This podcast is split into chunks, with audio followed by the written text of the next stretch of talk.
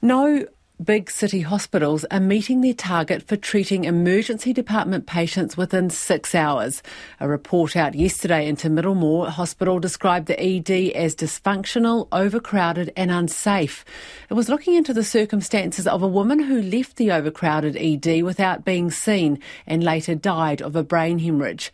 Last night, the chair of the College of Emergency Medicine, Kate Allen, told us the issues at Middlemore are being seen at other hospitals too. Health Minister Andrew Little told me there's a lot of stress on the system. We have a lot of emergency departments. There's um, variability um, about their performance against that standard. Um, and I think what is true to say is that the performance against that standard has deteriorated for some time. Um, and that reflects just the pressure in the system at the moment and the number of vacancies. Um, but look, it is it is quite a wide variety of um, of numbers depending on which ED you're talking about. Well, where are you seeing the biggest pressures there? There's Middlemore, obviously. Uh, what other hospitals are also uh, at the lower end of seeing that many patients in the in the correct amount of time? Um, well, I mean, a lot of a lot of EDs. Just trying to pull the figures up, um, so I've got them in front of me. Um, so if I look at uh, just going through the figures in front of me, um, Dunedin is um, 58 or just over 58 percent. I think um, probably Waikato is one uh, that is the lowest against the standard, at um, just um, just under 47 percent. Um, and you've got uh, Palmerston North is um, just over 47%. Um, then you've got others. You've got the smaller hospitals. You've got um, Rotorua uh, over 90%. You've got, um, I think, Tairāwhiti in Gisborne is, you know, does reasonably well. Um, Timaru does reasonably well. Um, in terms of bigger hospitals, um, Waitakere is at 77.5%. Um, so, yeah, just a, just a Whangarei is at 75%. Just a variety across there, but it's not at the um, 95%.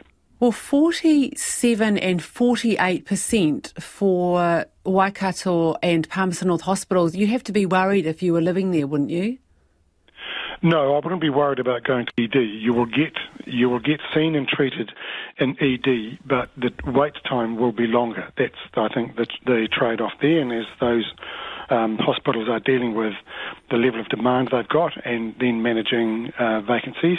And look, these are these are up and down. These will these we're coming out of the back of, as I say, a pretty tough winter for the health system generally and for most hospitals. Um, and so I would expect to see some improvement in those um, in those numbers. But really, the I mean the the, the challenge is, is not just about EDs. It is about primary and community care, and it is about aged residential care. So, addressing the workforce challenges in each of those areas is just as important if we're going to reduce the wait times in emergency departments. Yeah, I'll ask you about that. Just, I'm wondering, are there any of the big city hospitals that are meeting that target of seeing 95% of their patients in ED within six hours? Well, none of the big city hospitals are, no. And is that something, I mean, how do you feel about that? Well, that, that measure is there for a good reason because it is an indication of um, it's not just an indication of what's happening in EDs and the pressures on ED. It's often a measure about what's happening in the rest of the hospital. One of the reasons why people get um, held up in ED is because there aren't enough beds in the rest of the hospital. Problem of bed block. Sometimes that's because um, there are issues about discharging people who don't need to be in hospital, but there's nowhere else for them to go. And that's the that's the issue about aged residential care often. Um, in some respects, um, it's also about who, who's around to make discharge decisions and the protocols that some hospitals have to make discharge decisions. In terms of primary care, one of the reasons why a lot more people turn up to ED is because they can't get access to a GP or a community clinic, or at least to get access at the time they want, often after hours, and so they turn up to ED. So that's why as I said before, you know, what we do in primary care and aged residential care is as much about um, you know, having an impact on what is happening in ED. And you, you know, you've mentioned about how this is there's a need for huge, big system changes to improve this. But what if you're a patient that's turning up to an ED tomorrow? Is there anything that can be done in the short term to ensure that you'll be safe?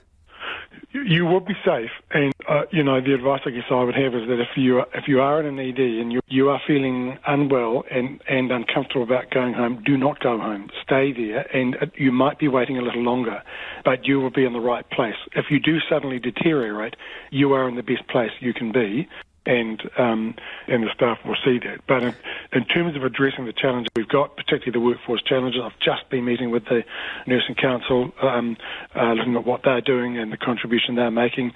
Um, uh, they are meeting with Te Whatu Ora Health New Zealand and the Immigration Department about all the issues that they can that can you know, be addressed to improve um, uh, getting registrations more quickly and, and what have you. And then there's the recruitment effort that Te Whatu Ora is, is putting in. So that's, I mean, I am, you know, weekly looking at what is happening and what is being done to fill the vacancies in the system that we've got when we talk about vacancies, you know, these are funded positions, so it's not as if the funding isn't there for them. It's to getting the warm bodies uh, into those positions, and that's where the effort has to go.